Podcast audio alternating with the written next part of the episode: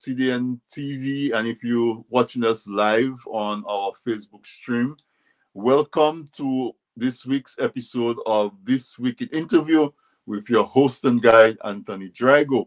It's always a pleasure being with you on a Wednesday night.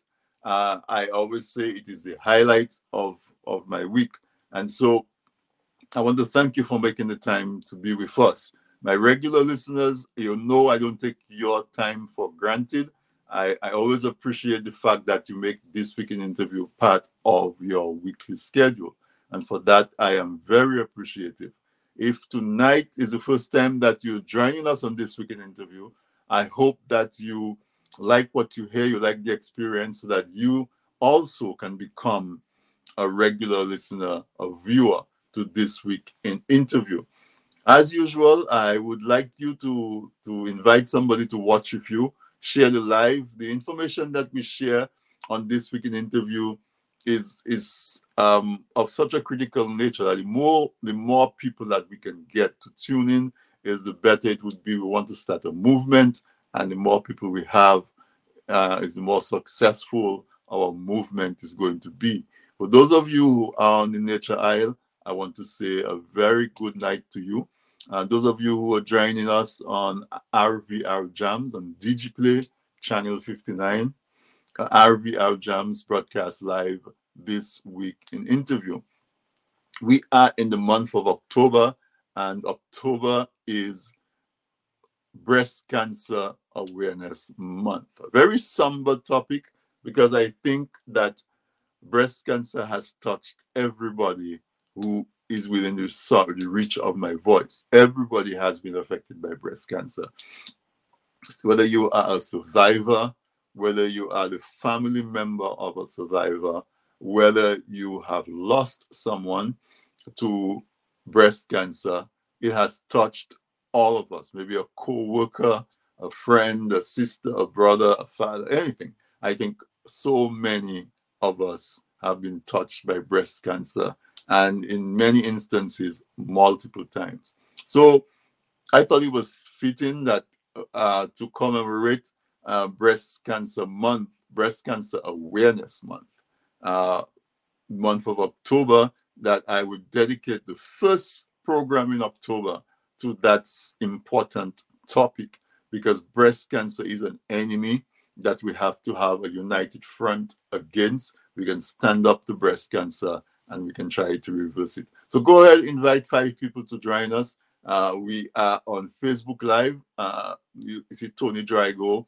um, slash This Week in Interview. You can find us on that on TDN Radio Facebook page. And for those of you who do not have Facebook, we are live on tdntv.net. My guest tonight on This Week in Interview is Dr. Asha Martin and Miss Yvonne Alexander. Dr. Dr. Martin is an oncologist and hematologist, and um, Miss Alexander is the president of the Dominica Cancer Society. So I think that they are well placed and well familiar to, to bring us the information that we need so that we can join the fight. We can we can be at the front lines of this fight um, against breast cancer. I'm not going to take too much more time with the intro. Uh, as usual, we do the CARICOM anthem. And uh, as soon as we come back, we will be joined online by Dr. Asha Martin and Miss Yvonne Alexander. So let's listen to the CARICOM anthem and we'll be right back.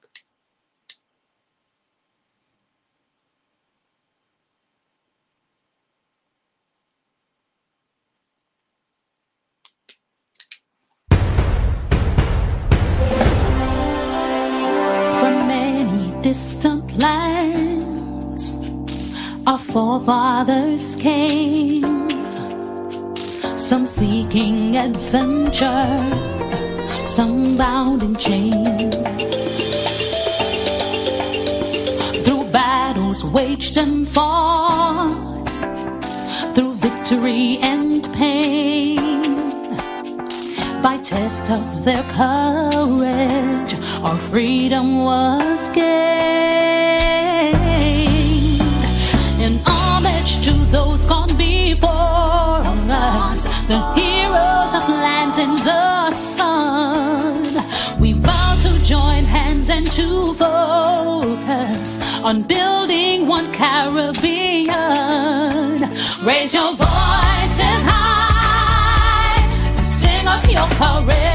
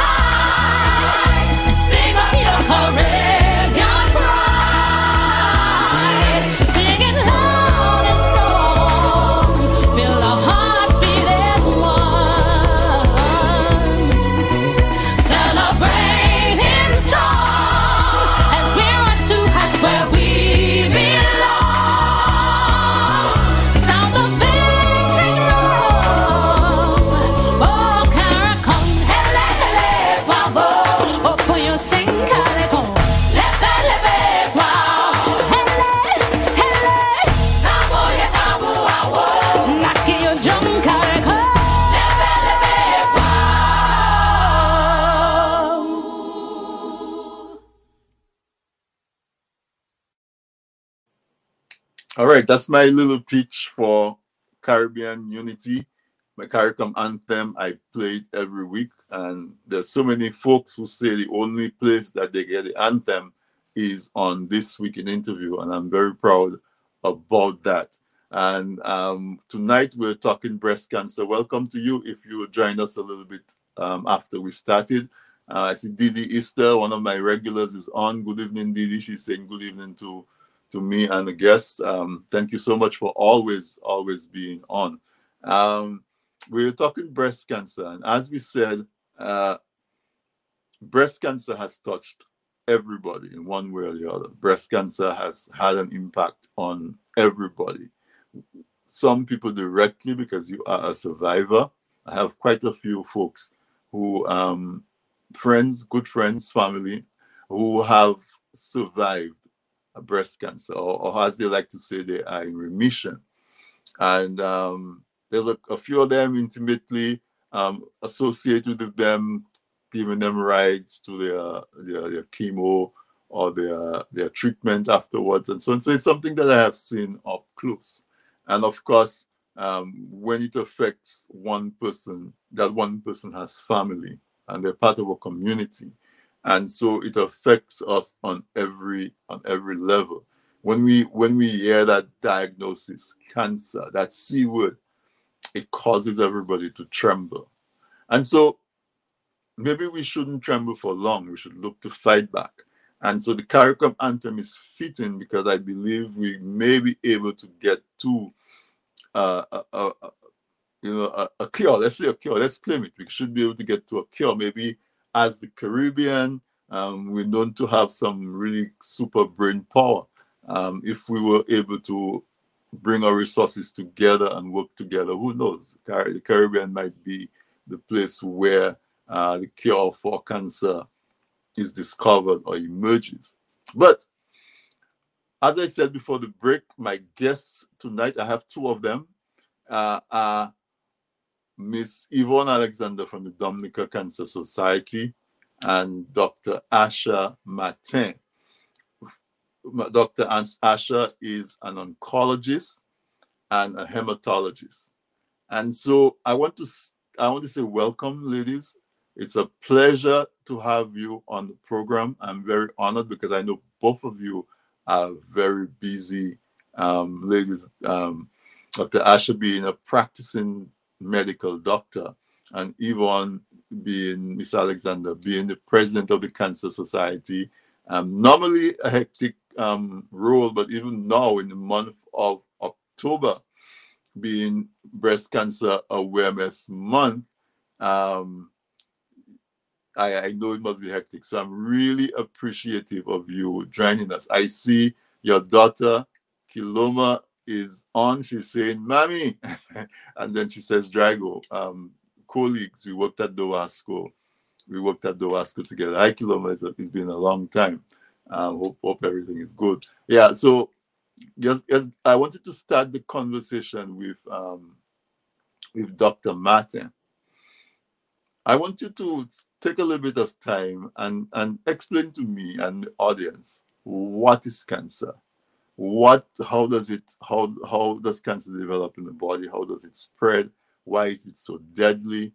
Why is it that we can we can take a spaceship to the moon or to wherever in space and bring it back and, la- and land it on a dime, but we're not able to get wrap our minds, our hands around this cancer thing. And so, explain to us, uh, doctor, from your position of expertise, what is cancer? Is your mic muted? Is it? Uh, Can you hear Yeah. me now? Yes, Okay, I can. great. Okay. First of all, let me just say hello to Hi. to, to you, Mr. Drago, and to Miss Mhm. Yvonne. Hi, Miss Yvonne. It's been a little while. And um, to your listeners. And thank you for inviting me and allowing me to be here to um, speak on a topic um, that is obviously near and dear to my heart. And I hope that I will be able to shed some some light and give some knowledge um, to our listening public out there. So thank you again for having me. It's a So, pleasure. so to talk about, so to answer the, the, the question that you asked, hmm I Yeah. mean, hmm it's it's it's it's a very vast question, and the simple definition of cancer is that it is an umbrella term that is used to denote a, very large group of diseases that are characterized by very specific things. Even though they are very diverse and unique, they all have certain common characteristics. And the common characteristics is that you have the abnormal growth of cells, the uncontrolled abnormal growth of cells, and the propensity and the and the possibility of spread. All cancers are characterized by that. An uncontrolled abnormal growth of abnormal cells and a high risk of being able to spread. And the characteristic of being able to spread. In a nutshell, that's what cancer is. But having said that, this is a highly simplified definition, but it really highlights the important characteristics of all cancers, whether they're solid tumors like breast cancers or blood-borne cancers like leukemia. Okay. So that's a definition Mhm. that says, okay, cancer is the abnormal growth of abnormal cells that that has the ability to just to multiply and spread spread. itself Mm. in, in in the body. And so I imagine when you say there are different types and there are various, I guess cancer can be triggered by different. Um, I mean, what what causes cancer Alright. to develop in some people and not in others? Okay, so all cancers, all of them, even though they're very, it's, it's legion, the number of cancers that exist, but all of them start with something. They all start with a mutation.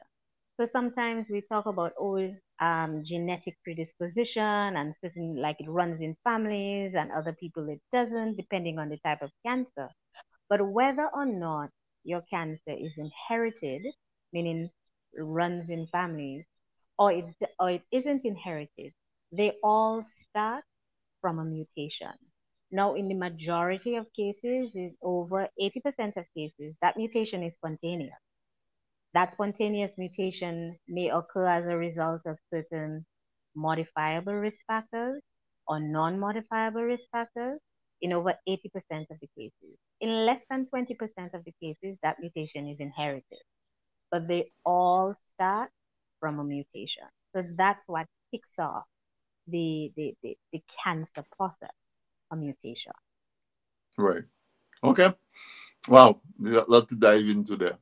Um, Yvonne, welcome. Well, very, very warm welcome back. You've been on before um, with us. And, and I remember when you were with us, you shared a lot of statistics and, and really brought to light that cancer was, I, I didn't think at it last time you were here, we didn't speak specifically about breast cancer. We spoke about cancer in general. And you had brought to our attention how how much of a problem it is in Dominica, more than more than I think I, I and me and my audience were aware at the time.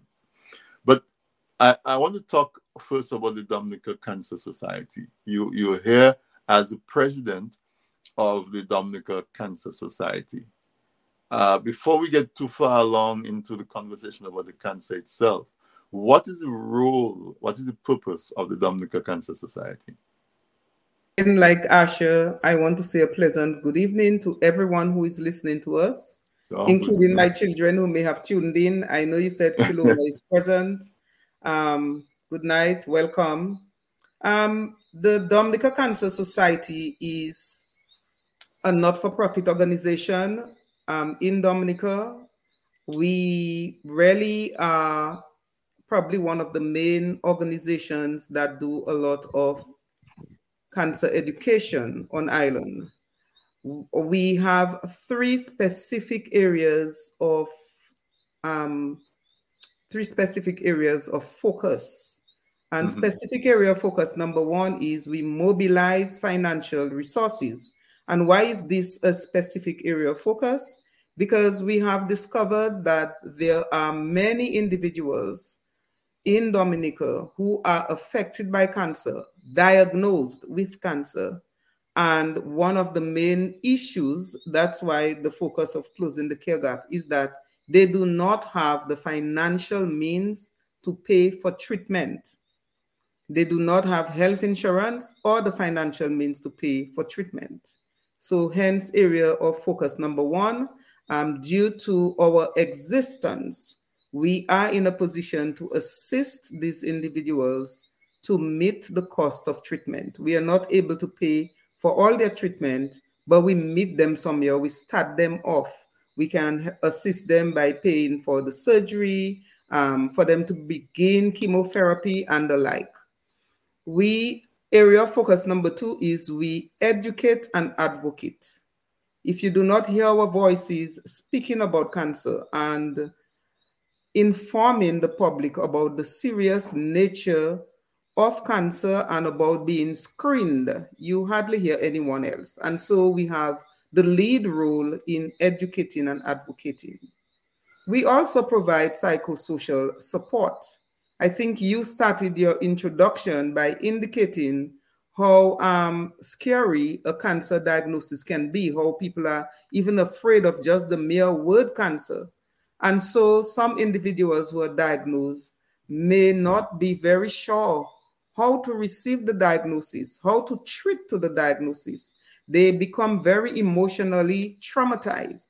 And so this is part of the role that we provide psychosocial support to not only the individuals who is affected, sometimes the family and the extended family, that we can have someone accompany them, that we can sit with them and assist them in understanding what are the options available to them. Because sometimes they receive the diagnosis and they are really told nothing more um, by the medical practitioner. They may just be, the results may just be shared with them of probably a diagnostic test and they are left on their own. So the so they come to the Dominica Cancer Society. So these are among the main um, areas of focus that we have, and everything else that we do stem from that. So the annual Walk for Cancer is awareness raising, educational, fundraising, all in fitting with our areas of focus. The radio programs that we do is to educate, educate, educate, encourage screening. So you hear us talking about early intervention saves lives over and over and over again, like a broken record. We, it needs to be said because um, we want people to truly understand that early intervention saves lives, and if they if they they are to have a fighting chance of surviving cancer, it has to be diagnosed early. They have to be receive timely treatment, and then they can survive. Right. Uh, I'm going to stay with you a little bit because um, we're talking about the Dominican Cancer Society. You said one of your main functions is to provide financial support. How, where does that funding come from to the Dominican Cancer Society so that you can have it available to to um, people who, who are affected by cancer? Right. So much of our our administrative cost of operating our office is met through a $30,000 um, subvention from the government, but that only play, pays for the rent, the utilities, and the like. Um, admin cost of operating the office. That's all. That $30,000.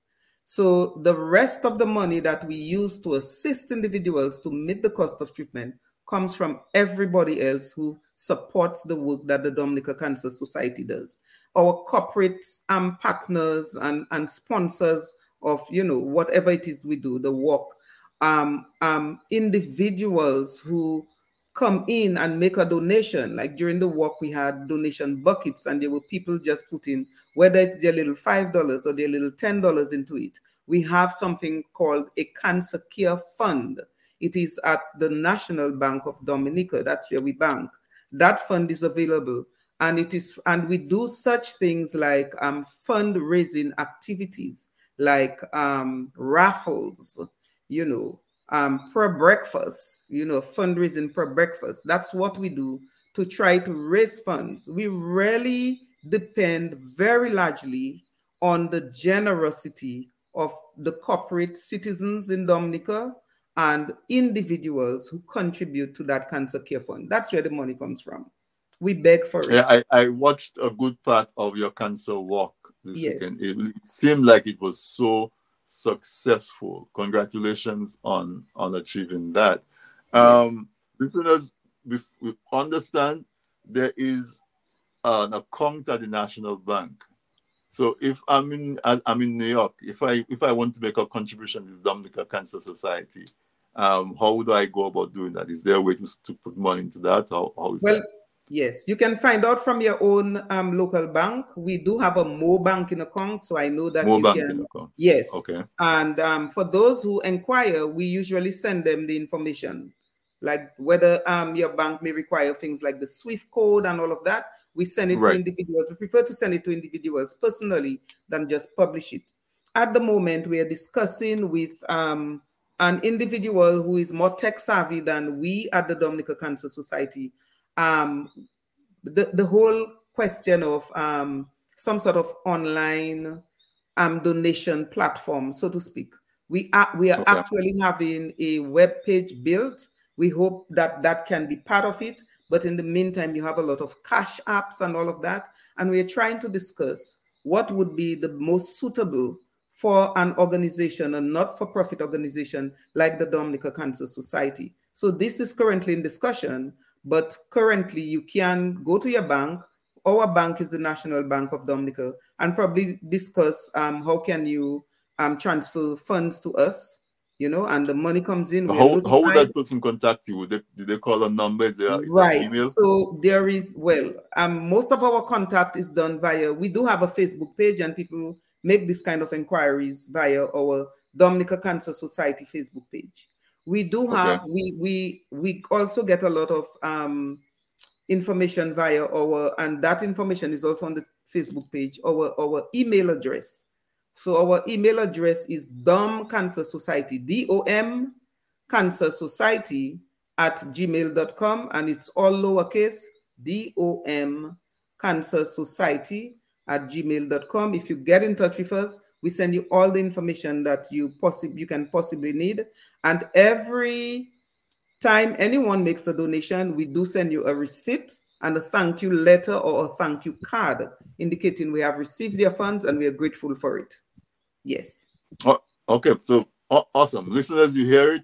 Um, the funding comes from the public, from us. The public Yes. is me, you, everybody else. So Yes. those of you, um, if you give a dollar and you're located in the US, the dollar turns to almost three dollars. It goes Right. a long way. And um, later in the show, when you hear the prevalence, you'll see how much they actually need need that. Uh, Right. Dr. Martin, I'm, I'm coming back to you. The theme for this year, um, World Cancer Day on, is was the 4th of February, 2022, and the the theme was closing the care gap. Um, the, the theme for this month of um, October Cancer Awareness Month is rising. So when we when we were talking before, um, and Yvonne and said that she she wanted the the there the Cancer Society Society has decided to keep on the theme closing the care gap. So so it's like you, you rise to the challenge of closing the care gap. Mm. And, and since you are a doctor, an oncologist, and so therefore I, I, I imagine a large part of your work, Dr. Martin, is providing care for for people who are being diagnosed or people who are being treated for cancer. Can you just spend a little bit of time and, and let's talk about um, the type of care that is provided to uh, uh, somebody who has been diagnosed or somebody who is sick with, with a cancer? Okay. Well, I mean, just sticking with the theme, the closing the Mhm. care gap, I think for us to even talk about that, we have to to then kind of elucidate exactly what we mean by care, right? Right. Because sometimes when people hear about care, they automatically go to what they actually think is active treatment. So active treatment falls kind of in the middle of the care spectrum. Care really, especially when we're talking about cancer, really starts from screening, starts from the preventative measures, and goes all the way through past en- encompasses active therapy and also survivorship care, palliative care. So it's so so it's broad, right? Mhm. And and each and each component of care is equally important. No one is more important than the other. Um, in low income countries such as ours, um, the focus is often on active treatment because the care that we are able to offer in terms of screening slash prevention is oftentimes deficient, um, for want of a better phrase, just to kind of put it plainly. So when we're talking about closing the care gap, we're trying to get we're trying to get us in the low income countries to the levels of where quote unquote the high income countries are. And just to kind of highlight the the the, the chasm that separates us. When you talk about five year overall survival from breast cancer, and I'm using breast cancer as an example. In high income first world countries, you have a five year survival rate as high as 90%, right? And then in lower income countries, we're talking about under 40%. So that, and what they have found when they have looked at the data as to why there is such a chasm, it really starts with this. Where that has some of the biggest impact is actually in their screening care Right. how much in terms of they have invested in terms of making it available to a vast um, cohort of the population in terms of screening. Um, again, Yvonne will say, and she will continue to say it, and I will continue to, to support her when she says early detection saves lives, right? And that is true. Early detection does save lives because your outcome of your of your breast cancer, and we're going to use breast cancer as our Yes, as our you talk about breast example cancer. throughout the yes. night. Mhm, For sure. Right? Mhm. in terms of your outcomes and your likelihood of survival, um, re your breast cancer diagnosis, some your stage at diagnosis accounts for about 75% of it. So the earlier your stage, right, the more likely you are to survive. And that's and that's just simple mathematics, right? Because stage implies not only the size of the tumor, it also it also encompasses the the, the whether or not the disease has spread to the lymph nodes, and even more than that, whether or not the disease has spread to other parts of the body. So if you can be screened, and in that screening, while you're getting your regular screens, namely, and for breast cancer, what is recommended, um, depending on which side of the pond that you are, be it the US and Canada versus Europe, they will say either start between 40, Europe tends to be a bit more conservative, they say around 45 thereabouts, but either way, between 40 to 45 years old for average risk women, you should start your screening, right? And your screening should include what is what what is identified as a gold standard for screening is still the mammogram for most women. There are some women, depending on the characteristic of their breast, they may recommend an MRI, they may recommend an ultrasound, right? But the mammogram is still somewhat the, the international gold standard. So when we're talking about closing the care gap, using Dominica as a prime example, um, most people in Dominica do not have health insurance. Most people. And that would mean that screening would have to be paid out of pocket or it would have to be subsidized by the government. Um, there is no functional mammogram machine as yet at our hospital. So right then and there, you have we we have denied the possibility of screening to the vast majority of women in Dominica. So already from from our first step, we're, we're missing. We're bucking our toe already. Right. From the Mhm. from from the first entry point in terms of care, we're we already bouncing our toe. All right. So that's that's that's prevention, that's screening, right? And then you come to active therapy and diagnosis. So when you come to active therapy and diagnosis, usually with with breast cancer treatment, you have you have three main pillars for your active therapy: surgical, systemic, and and mm-hmm. radiation. Of the three, there's no radiation on island, so that's one pillar that is already just non-existent on the island. We have very competent surgeons, right? But sometimes, unfortunately, in spite of their competency, they are a bit hindered due to logistical issues that are that are beyond this are beyond my purview to discuss.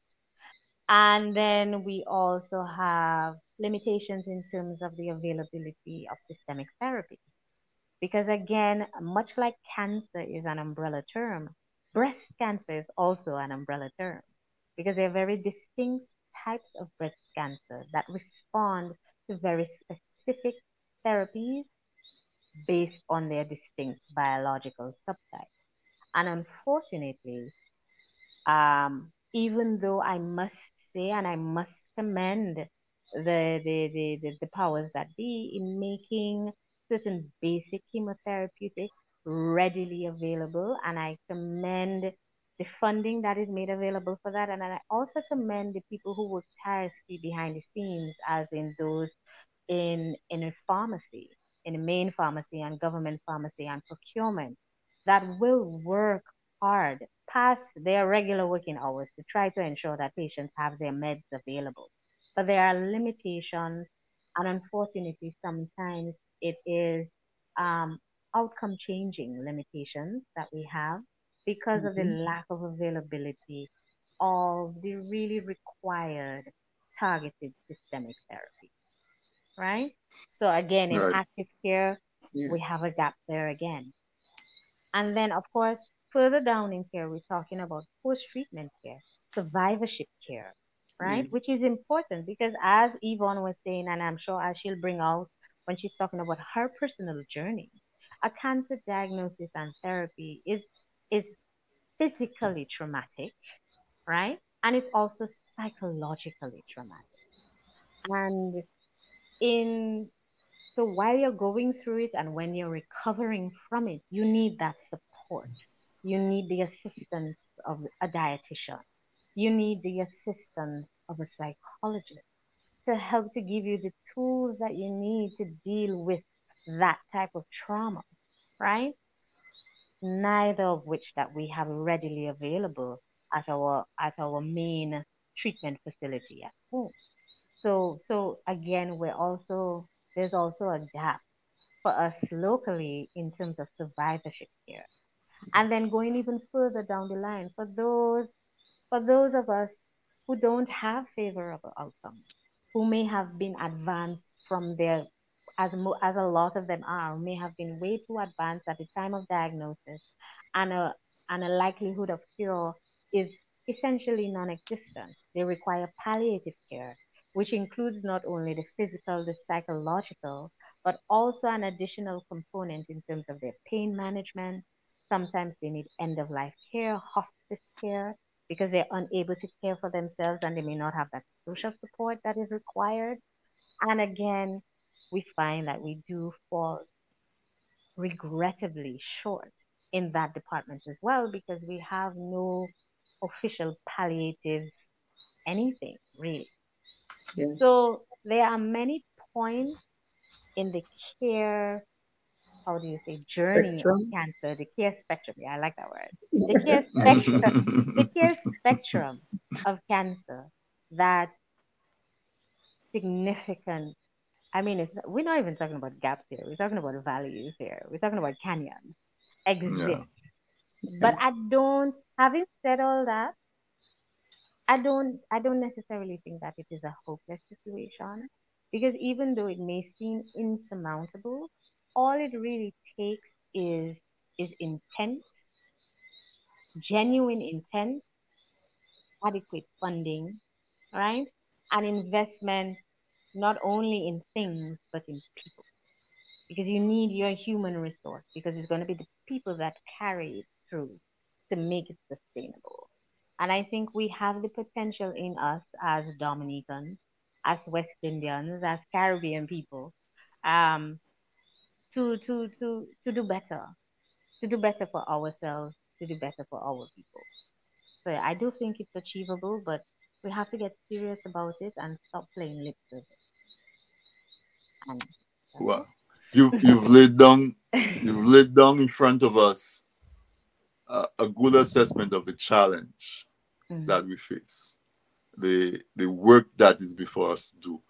Um, I'm going to take a quick break, Yeah. get a word from the sponsors, and when we come back, uh, we, we're going to explore that a little bit more, maybe unpack some of what you some of what you said. Let let our folks really understand what we're facing, and maybe in there we can identify some areas that we can that is within our powers to address. What can we do as individuals? So we'll be right back, listeners, um, talking to our guest, Dr. Asha Martin and Miss Yvonne Alexander, on the the, um, the, the start of October being Breast Cancer Awareness Month. Stay tuned. Presented by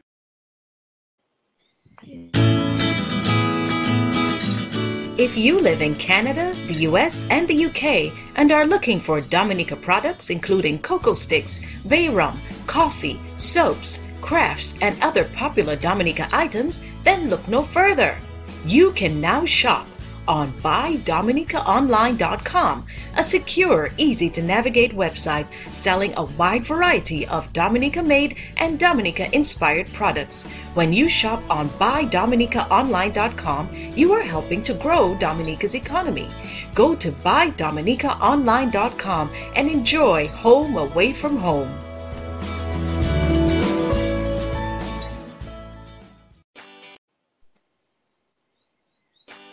People say I've got a great smile.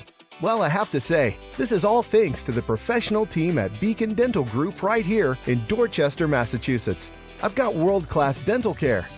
Beacon Dental Group has expert and caring staff dedicated to providing the most advanced and satisfactory treatment in all aspects of oral health. Their services are designed to meet your needs and give you a perfect smile, too general checkups, cosmetic surgery, Gemini laser service, and advanced procedures, all in a state of the art facility. Call or visit Beacon Dental Group today, 1026 Blue Hill Avenue, Dorchester, Massachusetts, or call 617 282 2146 for a smile that lights the world. Hey yo, this is your boy Wet What's up, it's your girl Tasha P. Boy Cool 10 Wait, Shelly, straight out of Signal. I'm Amina George. Press Abia Yisrael. This is Cornel Phillip. This is Samantha from Moon. This is King Hunter. This is Delina. Village Boy GK. This is Sadiq from Connect 767. Hello, I'm Maggie Peters. And I'm inviting you to dissect. Dissect. Dissect. Dissect program. Dissect. On dissect. Where we're going to be dissecting the music. Dissecting signal. I will be on dissect. Dissecting the album controversy. At 7 p.m. Eastern Standard Time on Island Therapy. TDN TV and Island Therapy. Facebook and YouTube. Saturday night at 7 p.m. Check out Dissect on Island Therapy live. Come on, let's dissect the thing, man. Every Saturday at 7 p.m.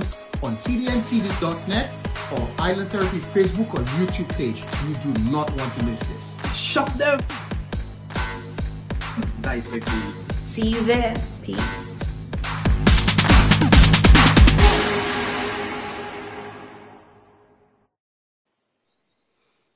Welcome back. Welcome back, listeners. One of the main supporters of this week in interview is Mann's Audio Visual. Uh, they they take care of our graphics needs. Uh, very, very talented and um, professional organization out of Connecticut. Dominican owned, of course, but they're out of Connecticut. Um, I encourage you if you have any events, any need for a photographer, um, people to come by and do to to video your your events, whether for, for a recorded version or for live streaming. You can just contact Mann's Audio Visual for all of those needs. Um, they are very strong associates of TDN and this week in interview. If you if you have trouble finding them, just reach out to us. We will point you in the direction, and we do a lot of work together so we can vouch for for them. Uh, Mann's Audio Visual, M A N N Audio Visual. If you search for them, you will find them. Uh, but tonight we're talking breast cancer in in recognition of October as Breast Cancer Awareness Month. And my guest tonight is Miss Yvonne Alexander and Dr. Asha Martin. We have quite a few people on the on the live. Um, Mary Benjamin, Emmeline, um, Ian John, Kiloma, who is uh, proud of her mom. Um, Kahina, Kahina, this Kalinago um, young lady. I I will leave the last name alone until I until I get my Kalinagos um, tongue properly exercised. Mm-hmm. But um, so many others that are that are on there. I hope you're getting good information that you can share with yourself and with your with your loved ones. Before we jump back into the care, Miss Yvonne Alexander is here as the president of the Dominica Cancer Society. And, and, and in the first half of the show, I encourage you to support the work that they do because uh, she says that the work that they do supporting cancer care, um, providing help for people who are diagnosed right. and suffering right. from, from cancer, um, comes from money that they raise within the community. So the government helps them with the infrastructure, building, and maybe some uh, you know administrative stuff and so on. But the right. actual work that they do comes from you and I contributing our dollar, five dollars, a hundred dollars. And so I encourage you to support them. They're doing excellent work. Um, they do so much with the little that they get. And that's what we want. We want that when somebody, when we support somebody, we can see the impact of what they do. It makes us feel good for having given. And so you can send them an email at domcancersociety at gmail.com. So D-O-M Cancer Society at gmail.com. And find out how you can help. She will give you information as to how right. you can support. And, and they're going to use technology to make it easier. But for now, um, that one-on-one contact is also beautiful as well because you know exactly who your funds are going to and how it's going to be used. You can ask a question and get a response and all that. But I'll let you know that Miss Alexander is also here tonight on the show as a survivor herself. Uh, she's part of that 40%, um, where we heard Dr. Martin said that when people are diagnosed with, with breast cancer um, in, in, in a first world country, or otherwise, uh, five years from that diagnosis, the survivor is still alive 80% of the time in, in our country is closer to 40%, so it's half of that. But luckily for us, she is part of that 40%. So Yvonne, I want to give you little, some time to, to talk about your experience, your personal experience with breast cancer, your diagnosis, your care, your survivability. And I'm sure it's something that stays with you um, for as long as you live into your mm-hmm. psyche. So tell us about your experience. And um, again, relating my experience back to um, all of the information provided by Dr. Mate regarding care and what care entails, my experience is a typical example of how sometimes um, what is or is not available can fail an individual. For instance, I had a habit of doing breast self examinations, did one in 2013 and felt a lump went to my medical doctor and said, I'm feeling a lump. Um, the medical doctor did not think that it was serious, um, examined me and didn't think it was anything other than I'm going into menopause, so the lumps in my breast are different. I was in the process of taking up a job in Barbados. I had a complete physical. I moved to Barbados in that same early 2013 Stayed in Barbados for year number one in 2014, around the same time. I'm still feeling the lump. I present myself to the Barbados Cancer Society, who does screening. Told them that I felt a lump the previous year. I am still feeling it, so I'm back here. I'm here to get screened. I was screened, the usual screen screening, um, mammogram, and ultrasound, and the lump was not showing up on the mammogram or ultrasound. Um, and they told me, well, it it could not be anything because it's not on the mammogram or ultrasound. So I left and I went home, and the lump was still there in 2015. And I went wow. back because I was still in Barbados. I went back to the Barbados Cancer Society to get screened. So the first screening in 2013 was in Dominica. I had a mammogram done and everything. Um, the, the, the, it wasn't, it did not show up on the mammogram. The doctor examined me, didn't think it was anything of significance. Um, 2014 Barbados, 2015 Barbados, and um, when they when I was told that they are not seeing anything, they did the mammogram, they did an ultrasound, they were not seeing anything. I call it gut feeling, call it whatever it is you want. I just had in my mind that I don't care if you're telling me you're not feeling anything. This lump feels very strange, and I just wanted the lump surgically removed, whether or not it was showing up on your mammogram or the ultrasound. So, um, thankfully, the person who was doing the ultrasound happened to have been a Dominican doctor, Dr. Jolly in Barbados. And I told him, you know, it's three years I'm feeling this lump, and I you know, to me, it feels a little uncomfortable. I, I'm finding it getting more defined. I'm finding it's a little harder. I know you're not seeing it on the ultrasound, but can I, um, who can I speak to if I just wanted the lump surgically removed? Because I know people can get lumps that are not cancerous. So I'm thinking it's a non-cancerous lump, but it feels a little uncomfortable and I would like it. I was in no pain or anything, just feeling this little thing hardening every now and then you know, because you you you feel it. I'm bathing and it's there. And so he referred me to a Dr. Lewis, who happens to be a really very good breast cancer surgeon in Barbados. And Dr. Lewis came right away into the room because he was at the Barbados Cancer Society. Barbados Cancer Society is not like Dominica Cancer Society. It's like it's operated like a business. They do the Mm. screening and everything there.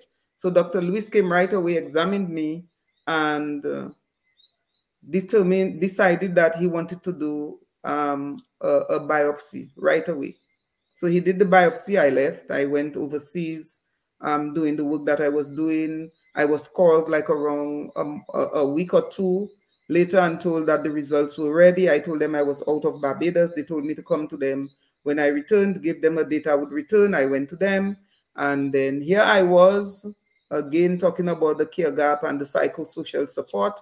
And I was just being told by the doctor when I was not expecting it because I mean, three years, you'll tell me it's nothing that um, from the time he said um, he's so sorry because he happened to have been one of the individuals who examined me the year before.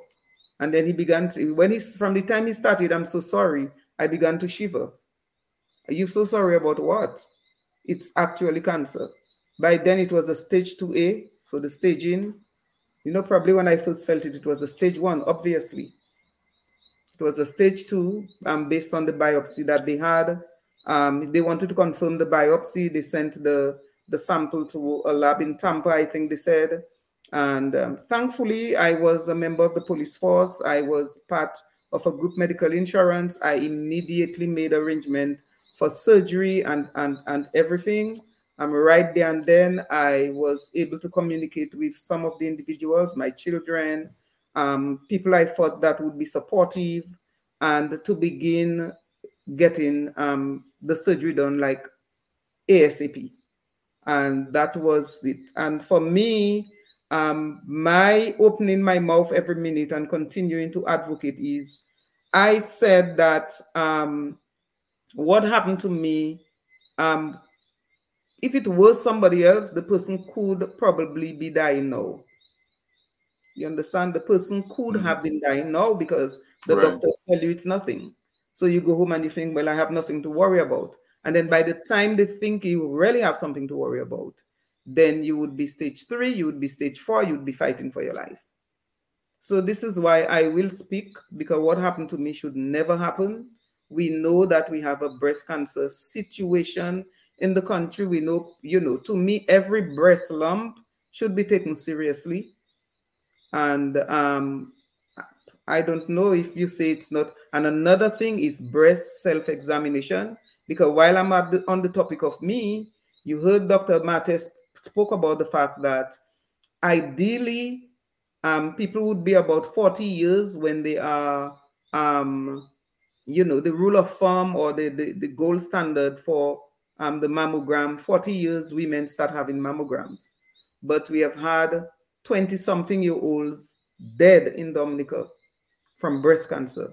20 something and 30 something year olds. And I'm talking early to mid 20s, early to mid 30s, dead from breast cancer in Dominica. These people would not go to have Wow. any mammogram done. No. Right. You know, and this is why we have to continue to explore how do we assist in closing this care gap? You know, how do we encourage people to do your breast self-examination and do, do you recommend that people begin getting things like mammogram done earlier than age 40? I don't know, but the conversations need to be had because this is very serious. Yes. Doesn't it? So, um, thank you so much for sharing that story. Yeah, so seven and years it- later, I made the the 40%, and I'm grateful to God. I'm here and I am and going strong. Yes. I'm going yes, strong. yes, Yes, I agree. Yes. we, we, we are thankful. We are thankful for that as well. Yes, yes. Um, there, there- you know, there's a few things that I, I, I think stand out, and you mentioned a couple of them. Self-examination, and so even though the the recommendation is to start mammograms at 40 or 45 or whatever, I mean, as a woman, your breast is with you 24 Right. hours a day, seven days a week. Every time you go to bed, every time you take a shower, you have your breast. So I think it should be encouraged that women simply examine their breasts every time Right. so that so that whenever there is a change you know what is different Because if, if you don't examine it when it's normal, when you when there's something different, you may not realize there's something different until it is significantly different. Right. So so I, I think that that should be something that should be encouraged. Encourage women to just examine your breasts every time. From the time you have a daughter Right. and she's 12, 13 years old and she start have I- I- show how to examine her breast and encourage her to examine her breast. Um, I know there are some people who have some taboo against people touching themselves because they think of the breasts only in a sexual way. Um, but you have we have to be able to get our young girls to feel comfortable examining their breasts and becoming intimately familiar with their breasts so that um, as if there's a change, you can recognize that change early. So, so, so that is the first one. Um, also, advocating for yourself because we hear how many times they told you, "Oh, it's nothing. It's probably menopause. It's probably this. It's probably that. It's not showing up, so it might not be something serious." But you, eh, you know your body best, and Right. you, if you, the body belongs to you. So advocate for yourself. Also, I guess it could be that um, have somebody that you feel comfortable discussing your medic, your body, your medical with Right. because so you may have a blind spot to something, but you come and talk to somebody else about it, and they say, "Well, how did, how comes the doctor tell you that?" And so on, so on, so on. So, Right. so in that conversation, you also can have somebody that you can bounce an idea off and have that kind of a friendship, whether it's with your mother, your sister, your best friend, whatever. So those two things were the, were the major takeaways for me. It's like to encourage people to do their self exam, advocate for yourself, and and take responsibility. You know, like I always encourage men to go do a prostate exam, go do a colonoscopy, same kind of thing. Um, Dr. Martin, when you say that there is not a functioning mammogram at the hospital, is there one that's just not working or there is not just not one? You know, the particulars of that, I, I don't, honestly, I, I Well, I'll tell you the reason why I'm asking is because it's such an important thing. I would really like to get involved in seeing if we can get a function in one. So if it's one that's there but it's not working, then that's a different problem. Like if there's one that's just not present at all. Fair enough. I ideally, um, I think that, and and there have been other groups and other individuals who have expressed, much as you are doing, saying that you know I'd like to see how I can help even to get one at the hospital. I think a conversation like that would probably be better served being held with probably the hospital medical director or the CEO of the hospital now that we have a board to just really see what it is that is needed. Is it that the machine is there a machine there one? Is it that the machine just needs a technician to come down and have a look at it? Or is it that we need a brand new one? So so you know, to just kind of make sure that whatever assistance that is provided is provided in an efficient manner. So I Yeah, think it's compatible yeah, with what is mm, there. it's compatible with what is there. Because I always say, you know, help is good. Help is great. Help is wonderful.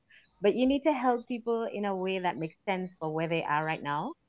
So um yeah, I would that's what I would say. I would advocate for that. Say just just make contact with the with the quote unquote powers that be and see how best we can get that because that is a really integral and important piece of machinery that we should have. Right. So Just- so just- go, I'm sorry, go ahead. Mhm. just to make a quick note, really, just to kind of um, support the, the things that you were saying, really self exam. The self exams are important because, as you so rightly said, it lets you, it gets you to know what your body is like. So as soon as something is different, you know. Right. Um, as it pertains to the screening age from 40 to 45, when women are supposed to start their mammograms, that's for average risk women. Women who have absolutely no family history, who have no personal history of having any abnormalities in their breasts from prior, and have no strong family history of breast cancers, ovarian cancers, fallopian cancers, those sorts of things Okay. that send red flags to they being at an increased risk of suffering from cancer. In addition to the education and advocacy of the patient and by the patient, I also think that sometimes we as medical professionals need to be humble and realize that we don't know everything. And if a patient is coming to you with a genuine concern, that maybe we Mhm. should take it seriously and not think that we know we know it all and know best. Um, I have had patients come to me much like Yvonne did, um, saying that, you know, I went to the doctor and the doctor was like, no, it's not anything to worry about. Yes, they examined me. Yes, they may or may not have felt something, but because I was so young, they, they said, oh, it's nothing to worry about. Until until it progressed and became something serious, and by which time it was it was too late. So I think I've always uh, something that I always say is that no one is too young for cancer. My youngest cancer patient was days old. I've treated a baby with cancer, a newborn baby with cancer. So there's no such thing as too young. Um, and yes, breast cancer typically is a disease of the postmenopausal woman. Over 70% of women who develop breast cancer will be postmenopausal. But what about that 30, 35%? Right. Right. right? Those are premenopausal, and those are the women that tend to have very aggressive disease. And Right. those are the ones that we need to really, really take seriously. And because they're premenopausal, they would be less likely to be screening. Unlike Right. the postmenopausal woman, who, because she knows she's at risk, Right. will actively seek out help, right? So I think we as physicians, and I say we, the collective we, because it's a fraternity, we as physicians need to continue to educate ourselves and to and to continue also to approach care from from a place of humility and know that we don't always know everything and take Right. patients' concerns seriously. that that is such that is such good good advice and i hope i hope the women in here uh, are listening and the Yeah. men as well um, because you have women in your lives you have to make sure that you ask them you know Yeah. The- Yeah, when was the last time you examined their breast when you have Encourage, you had your encourage your mammogram partners, ensure that they're getting checked. Ask them. exactly You know, But Dr. Dr. Mate, men as well. We Yes. do have a few we do have a few incidents men. of breast cancer in men in Mhm. Dominica. Yes, one right two so if a man is feeling his breast breast and he feels a lump Go and Yes. get um, checked. he should go go check it go, Go check and it. Get it checked. that, that, that is such an important Yeah, important aspect yeah. So we're talking about closing the care gap okay Mhm. we we saw the the outline by dr martin of the gaps if you want to call them gaps she called them chasms she called them valleys but the challenge is there Mhm. um even from a from Dominica Cancer Society's perspective. Just spend a few minutes. I know we're over the time. If you Yes, guys have the time, we can indulge and go over this. Um, that shouldn't. That, that's because we cannot stop right now. Right. Um, you know, just go over what is it that you are seeing in terms of cancer, breast cancer in Dominica. Um, how are you guys approaching um, providing care, assisting in the care, assisting, Right. and and where where are the major areas that we have to work on? What are our major, more urgent challenges that we that we that if we could solve those one, two, three, we could we could Yes. probably see an impact on the outcomes. All right. So so number one is making screening much more readily available. Because um because remember part of the care is the preventive care. Right. Making screening much more readily available. Be it at um, and it can start with because we won't have a mammogram machine across in every health district or anything so, but um, you can have sessions at health clinics where nurses are showing women how to do proper breast self examinations and encouraging it because people do come. I have found, um, and Dr. Mate can probably speak to that, that the fact that there are what appears to me to be rising incidents of, of cancer and breast cancer in Dominica based on the individuals who come to the Dominica Cancer Society, that I'm finding that um, there should be a little more encouragement by um, medical professionals. Like I come to you and I may come to tell you that I'm feeling a headache or, you know, my shoulder keeps hurting me. Right. And to me, you should be probably asking me, you know, do you, you know, even if we are addressing the headache and the shoulder ache, Right. um, you know, about the importance of having, you know, breast self-examination done or your pap smear done or something like that. And I'm, I'm, I'm sensing that is part of what we would like to see happening. That because we are having a, a kind of like a serious concern, a serious issue with those with like non-communicable diseases generally, to me that that every effort should be made to always address those issues. From the So let me let me just pause you one second there. What you're suggesting is that maybe every at every interaction that a person has with a medical professional, that there's some basic Yes. standard things that they should Yes, bring up. yes. Right. conversation. So, so as a as a matter of fact, that's called there's there's a term for that really. It's called like opportunistic screening. So in Right, in Right. in, right. set, in settings where you don't have an established national cancer plan or even a national um, cancer screening program, what happens is that it then falls on the, the point of care physician to ask that question and to advocate for that because you because because you're the one seeing the patient so even if the patient comes for you know the buck their toe kind of thing then you take Right. that opportunity to ask well you know because you have the demographics of the patient you're seeing a 55 year old female. So you ask well have you ever had um, breast cancer screening? Do you do your breast exams? When was the last mammogram? Because that woman should have had mammograms already. And Mhm. you ask you know you you see a young woman she has kids or whatever so this is a woman that is no matter her age should have started her her cervical cancer screening. So you ask her well when was your last pap smear you understand? When last you did your pap smear kind of thing. Because the reality of the situation is that oftentimes the patients themselves do not know.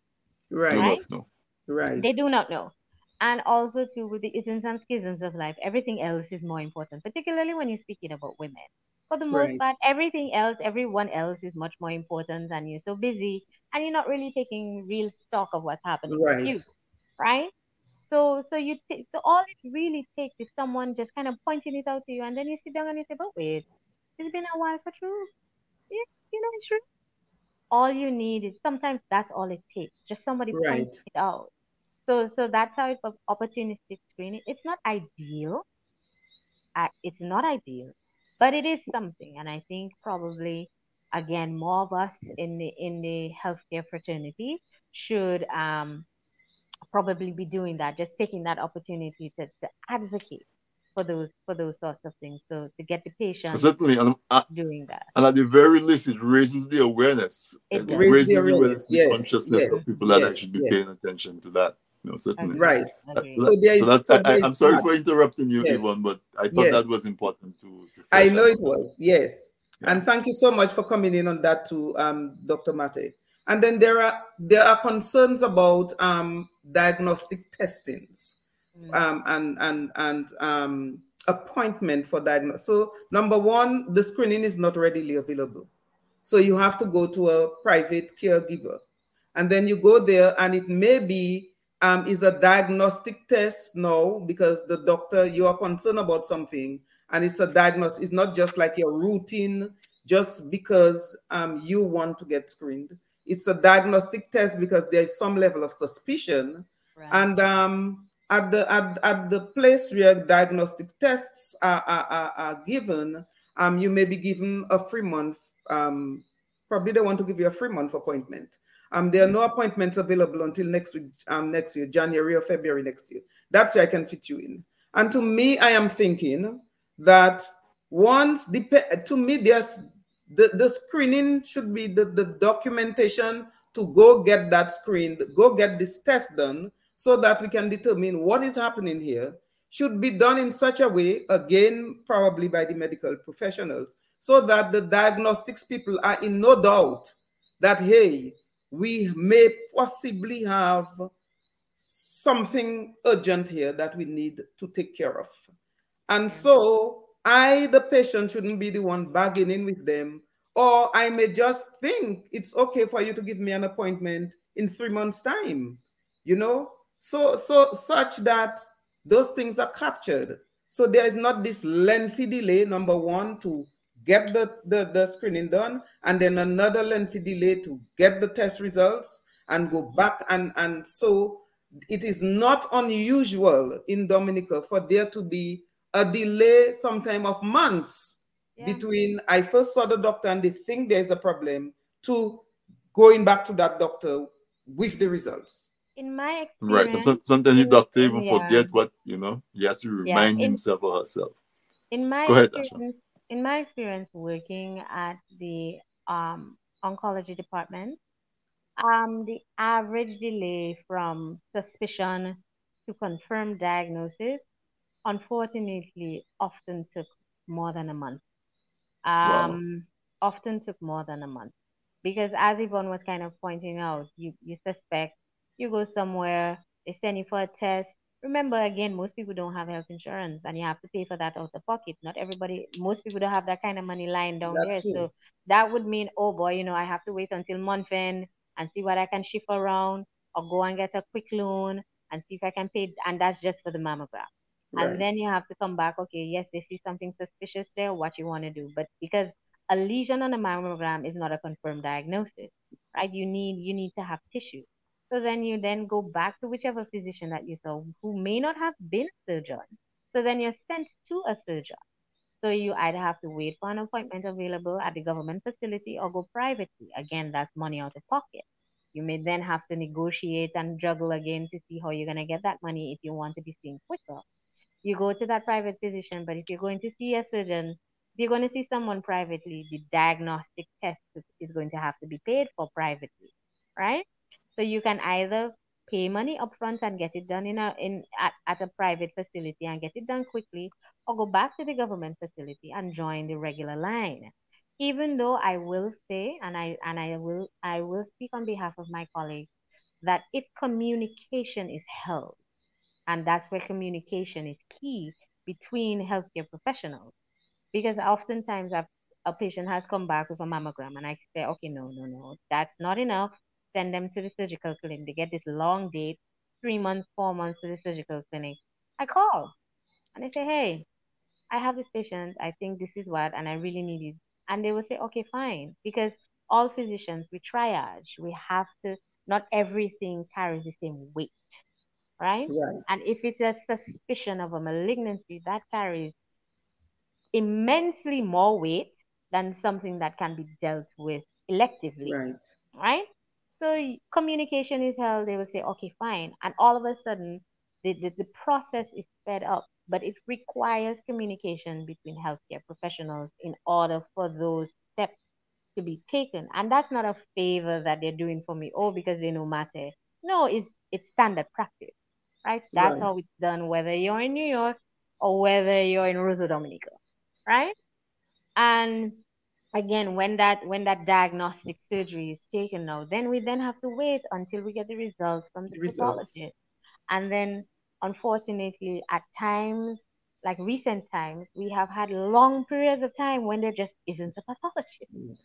so the samples are taken and they're sitting there waiting for a diagnosis that no one can give all right so again, you then have to say, well, if you have your own personal funds, you can ask for your sample and get them sent abroad.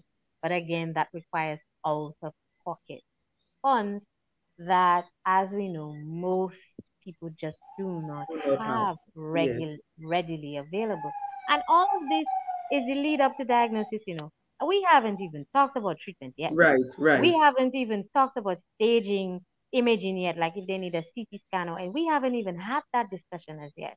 So it can take them anywhere from a month to three months just to get to the point of I being able to say to them, okay, this is what you have.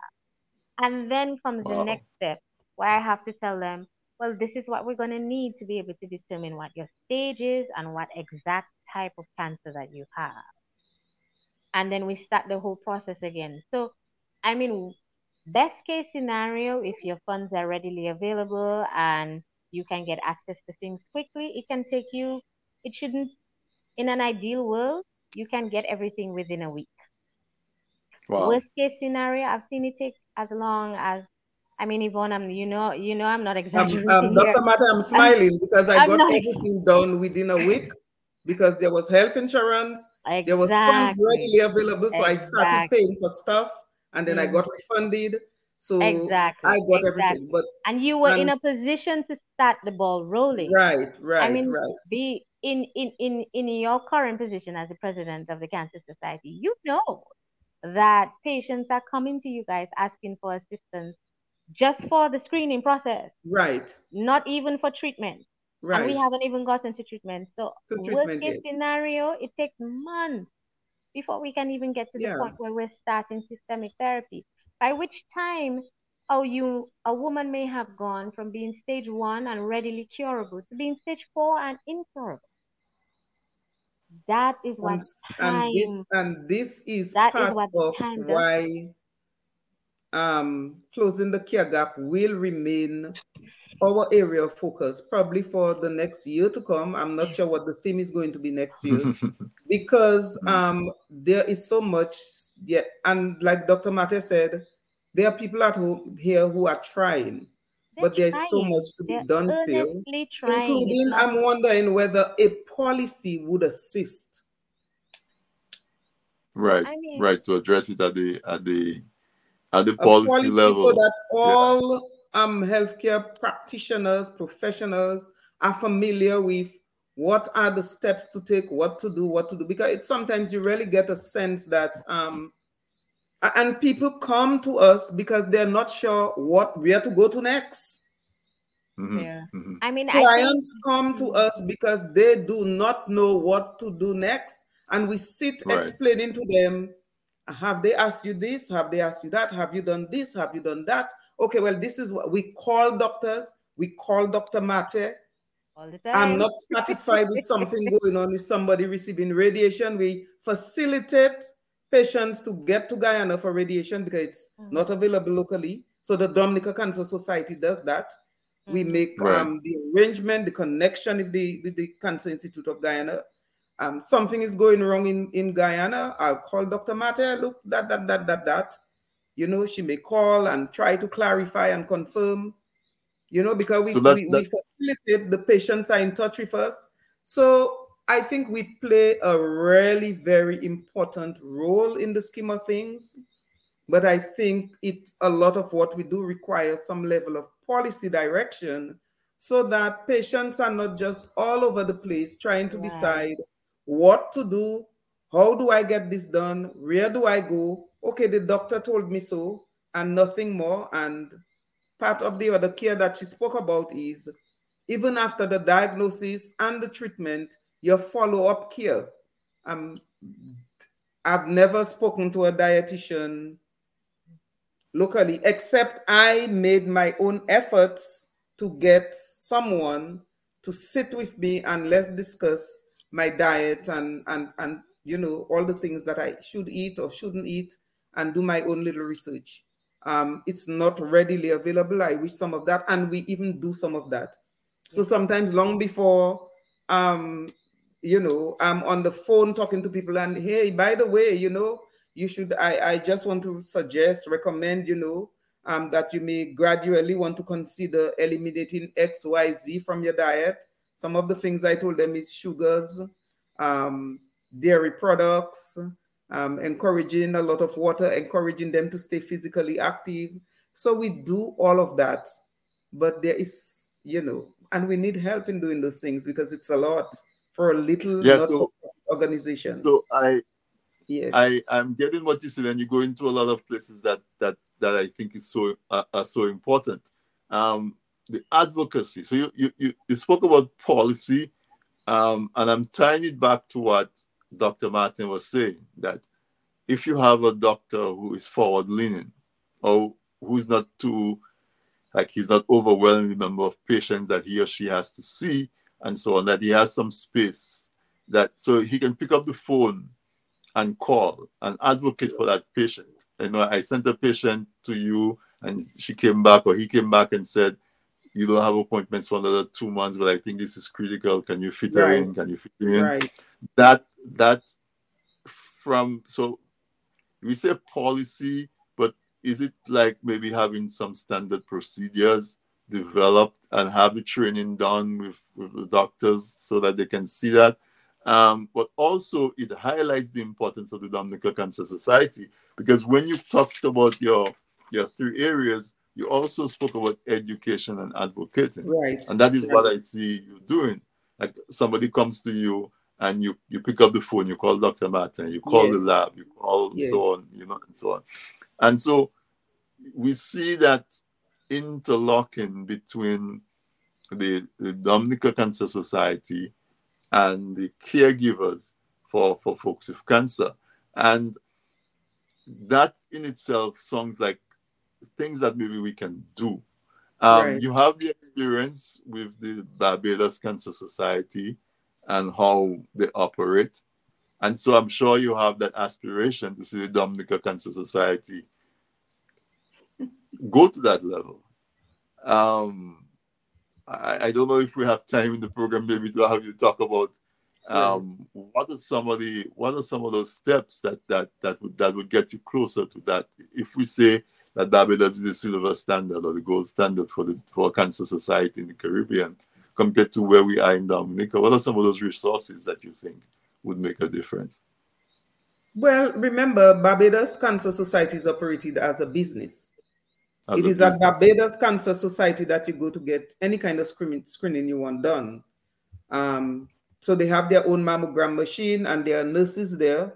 Um, they employ doctors. Doctors are employed with them. So it's a business. Because and Barbados also has, yes, it's a private business.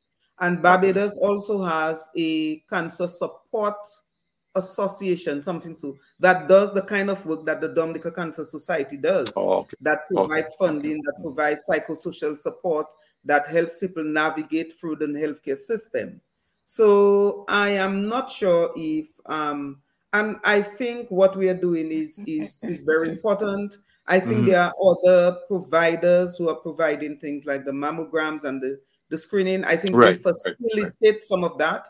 For instance, mm-hmm. the Dominica Cancer Society um, made an arrangement with, with nurses to have um, um, um, cervical cancer screening, pap smears done, you know, during cervical cancer awareness month. We, uh, we, we've made arrangements to have um, breast um, self-examination demonstrations and all of that done during the course of this month. We're making arrangements to have um, educational programs during the course of, of the month and you know, other activities here and there. Um, we normally always have an arrangement with um, the labs, well, it's the Medicus Diagnostics who offer mammograms in the absence of anything um, um, that the, the, the, government has available. And normally we have an arrangement with them here during the month of October. We normally write to them requesting a discount, and they always offer it for breast screening during the month. The Dominica Cancer Society takes these initiatives we do that, and that is going on. Um, so I right think, now, no, even right now, so right now we're saying that women you can go get screened because you got there's this a discounted month at, at a discounted price. Yes. Right. Yes. So we encourage everybody take advantage yes. of it. You know. Yes. Um, get screened. It might save your right. life. You know. Um, month of October you get thirty percent. Just make it a habit. Right. Every October, go get your right. screening done get maybe it's done. available at a, at cheaper, a discounted okay? price. Yes. At So price. um, I'm not sure if what we require is um, an organization like the Barbados Cancer Society. Right, but you explained that. We yeah. ideally would like to offer more screening where we are able Mhm. to, but um, operating like a business is going to take a different business model Right, than the right, right. not-for-profit um, model that we are now operating under. No, so certainly So, that's not what I yes, intended to ask. yes. Not, no, we don't want to turn you from what you are providing Right, right. So I think, private, I think, private yes, yes, at all, at all. But somebody's asking, um, ask Yvonne, what would be needed in terms of assistance to have um, a policy document developed? Probably we should ask Dr. Amate. but you Okay, know, either one, I either think one, it- either one. Um, Um, Dr. Mate. Yes, go ahead, Dr. Mate. At least standard operating procedures for certain things. You know, yes. Do you agree? Uh, uh, let, let me take it a step back. As someone who has worked in Dominica as an oncologist, do you Mm-hmm. agree that there are gaps in in, in the policies that currently exist? Um, that if those gaps were closed, it would improve the um, the think there are quality of care and the and the outcomes. Well, Well, first of all, let's just start by the fact I don't think there exists a national policy as it as it don't think there relates are policies. specifical, Oh, wow. specifically to cancer care. I could be wrong.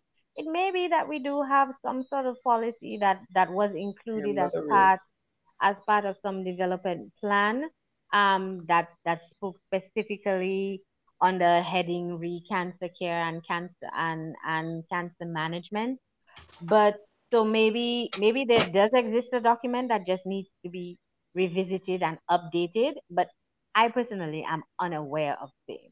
So I think the first thing that would have to be done would be to find out whether such a document exists and look at that when it was made and see if it can be updated. If it is totally unviable for the for for the for the time in which we find ourselves, if it does exist, then I think a new one needs to be done.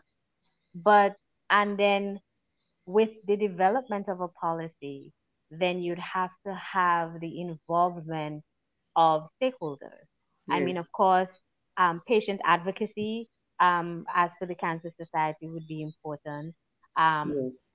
physician, and not just not just clinician, but also surgical, also um, um, radio radiological, right?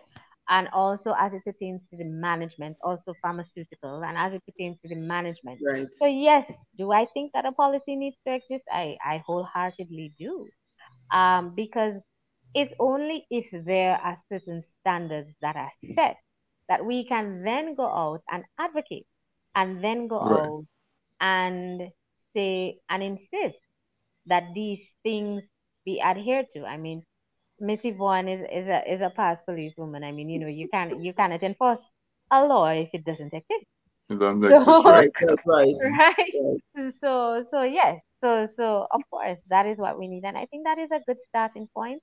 I want to mention before I go any further that there are other advocacy groups in the diaspora. I know that there. I don't know, Mr. Drago, if you're aware of it, but I know that there's this Dominica Health and Education Initiative um, that Yes, exists Connecticut, I think. Yeah. Right, right. That Mhm. exists, and I had been in contact and communication with them some a couple years back. I mean, since the whole COVID thing, everything just kind of fell off, and now that I'm no longer home, I must say that we have not had contact. But they also too, as they being a group of mainly healthcare professionals living abroad, they were very enthusiastic and interested in seeing how they could um, help, even if it's something as as grinding as developing policy or even helping in terms of patient care and all sorts of things. So I think I think we have the human resource that we need. We have Dominicans all over the globe. Over the We world. have mm-hmm. Dominicans that have been educated at at at at every echelon of education and have held every level of, of positions throughout the globe. Right? We we are proud and educated people. Right. So so it's not like I see I know that we have the human resource that we need, home and abroad, to, to formulate a viable policy that reflects and is adaptable for our local situation. Because Right. what may work somewhere may not work at home. Right? So it, Right. needs, it needs to be something that is indigenous and works and is done by us for us to give Right. it the best possible chance of of success. Thank you for that. Um, Yvonne, I'm sure you agree with, with, with all of what um, Dr. Martin just said. And the idea about, uh, uh, you know, identifying where those resource persons are. There might be people who in positions who have put their hand on a on a healthcare policy that deals with cancer right off the bat, and then send it down to us that can be Right. modified and adjusted. And we, we, we, we, we really don't have to reinvent the wheel because I Exactly. know that these things are available. Some Mhm. year, I recall not very long ago, I think at the level of either CARICOM or wherever, there was the development of a policy to do with um, um, H, but I think it was just to do with the human papilloma virus because they wanted to introduce this vaccine. Right, and they um, did. Right. So there was, successfully but that was the introduced only in thing. 2019. And right, that was the only thing. So I'm very sure at the level of CARICOM, at the, at the global level, with so many Dominicans working all over the place, it should not be difficult to get something that we can adapt to our needs, to our local needs. But but um, Dr. Mate, yes. one of the other concerns I have is the fact that we are utilizing um, international um, stats um, mm-hmm. in terms of mm-hmm. our cancer situation on island. Mm-hmm. So we, we we we we are out there talking about one in six men will mm-hmm. probably be diagnosed with, with, with, with prostate cancer. We're out there talking about one in four women may be diagnosed with breast cancer. Um, and sometimes I'm of the view that we, for us locally or regionally, I'm not sure if we know for sure. And one of my other areas of advocacy is um, it is of concern to us in the Dominica Cancer Society that we have so many high incidents of, of late diagnosis and mortality within months, sometime or a year or two of diagnosis, and whether there should not be some research, some study to determine probably what exactly is going on. Um, and that too is another thing that I think that we can get the help with um, our wider human resource base in the diaspora to probably address. You mean that? You mean data yes. collection yes. and right. analysis? So, so, yes. so, so, Miss Yvonne, uh, what you are speaking of, you're preaching to the choir here. What you're talking about is a cancer registry. Right. And a can and a cancer registry would would would capture, ideally should capture all the local cases of cancer and break them down to the sum of their parts in a way that we can then gather data that we can use to drive policy. So take for instance, using breast cancer as an example. So we can be able to see because the cancer registry would have a lot of different pieces of information. So we'd be able to see, okay, say for instance, there's a there seems to be a higher incidence of breast cancer in X village. Why right. You know what's happening there? Should we go there? Should should we should we should we carry out some investigation as to find out is it is it something that's contaminating? Is it something that you know that kind of thing? Or we may find out that our age, that whereas breast cancer globally is a postmenopausal woman thing, maybe we're seeing that our figures are skewed, that we're having a higher percentage of premenopausal women right. developing breast cancer. So that would mean our national screening policy would have to change to right. reflect what we are seeing. So maybe for us, we would have to start screening from 35 because right. we're seeing women coming developing breast cancer much younger. So so so data. Well, as as an oncologist, everything that we do is driven by data. All our by trials, data. everything is data. data. Data is key, right? It's not just it's not a feeling. It's it's, it's hard facts, and which cannot right. be dis- disputed. It's not alternate alternative facts. It's hard facts, right? So um yeah so so so a cancer registry i think that is one of the simplest and most impactful things right that on a national level not on the level of the cancer society not exactly. at the level of the department of oncology but on a national level so the statistics department of the government of the commonwealth of dominica would have to be involved in in in in in correlating that data in a way that then we can then use that data now to drive to develop policy, policy. Mm-hmm. right I mean, so you hear things like um, you have teachers and healthcare people, if a child comes to them and they suspect abuse, that they are compelled to report it. Mm-hmm. So I'm hearing something similar is needed for cancer. Well, that is a reportable. Is a reportable. Yeah. So reportable. so we're saying yeah. that that is not, but that is not something that's actively operating in Dominica right no, now. No, no, no, That's not what I'm saying. It's reported. Okay. So so so we can get like raw figures. Like Miss Yvonne, you know that we can get like raw figures. The raw figures. Number X of number cancers, of people. Yes. X, but that's not what right. a cancer. That's not what a cancer registry is. And re, a cancer registry delves further. It it yes. picks mm-hmm. it apart it gives you the age, it gives you the sex, it gives you the right. it gives you the address, It gives you the Right. stage. It gives you the Right. subtypes. It delves Right. in a lot deeper, It and it also everything along the and line. it also follows this patient. So it gives Right. you you can also then get mortality information. How many of these Right. women that were diagnosed and were treated actually Right. are alive in five years' time? So you get Right. mortality data. You also get morbidity data. How many of these women are now suffering from X as a result of of whichever component of their Yes. therapy? So it gives you a lot, right? and all of that. Recurrence, right? So it gives you a lot more data than just um just just the plain incident. What we Right. have is is incidence figures, and we don't even get all because some it's not capturing the people who are diagnosed outside of the hospital. Um, so you know, So if somebody goes to a right? private one So the if someone goes private, or if someone goes private, or if Mm. someone was abroad, say for instance, like someone like Miss Yvonne, she was diagnosed abroad, but she came back home, right? And she's Dominica, And I brought right? all my documents to oncology. So I told them so I was diagnosed abroad and I wanted right, to be part of the right, system. Right. right. So here's So my so diagnosis. Here is what because I, I needed the follow through right, right, right. So I did that. her, so so she wouldn't have been captured because she wasn't diagnosed at home, so she wouldn't have been reported.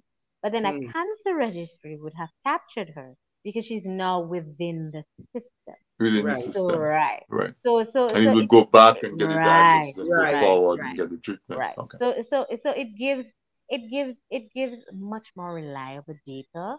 It's strong, and you can really use that data to advocate. So I can then take that that that raw data and I can advocate for certain drugs because I can say, hey, hey, hey, look at this. According to our cancer registry, women are being diagnosed with this subtype of breast cancer and we don't have the treatment for it. It Right. needs to be included Right. on the list, on the VEN list of drugs because we're, we're, we're, we're failing 20% of our women.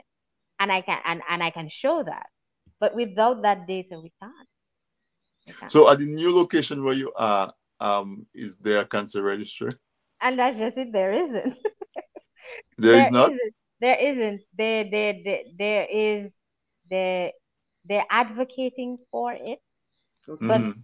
but there isn't as yet. No, There, there there isn't. isn't. Okay. I was just asking because I'm saying, you know, we could just That's that's um one of that's one of the things I'm I'm I'm trying to to get you're working on. involved with. So as Yeah. you're working for them, just keep copies and send it to us, and we'll, we'll Yeah. just keep running Dominica as well. But Yeah. but you know, we could go on talking for hours. It's Boy, already almost two hours. I want to imagine talk about prevention. Mm. I want to talk about, about prevention. Um, I know we, you define what cancer is at, at the start, um, and there's a word, there's a term that you use, modifiable risk factors. Right. Um, when you you spoke about the causes of cancer, and I'm, I'm, I'm a and, and you said there are some factors that we don't have control over, and there are some factors that we that may be influenced by our habits and our lifestyle. That's what I'm interpreting when you said modify Yes, modifiable yes, life yes, yes. That's that's a Yeah. sound So interpretation. so let's talk about what what folks can do to to minimize the risk with as much as is possible um, Okay. of, So of our diagnosis. Mhm. Yeah, Yeah. sure. So specifically to breast cancer, as I had stated, they're modifiable and non-modifiable risk factors. Right. The, the, the risk factor that carries the most weight, unfortunately, is one of the non-modifiable ones, and that is gender. By virtue of being female, um, we that that that increases our risk exponentially and Right. fem- and and and so yes so we cannot change our chromosomes so yes even though one can change how they identify they cannot change their actual chromosomes. So by virtue of being born female that is the strongest and highest risk factor right? So we can Right. modify that. However there are modifiable risk factors that that if we deal with them appropriately can drop can decrease your risk by about at least 20% and that's nothing Mm. to laugh at right?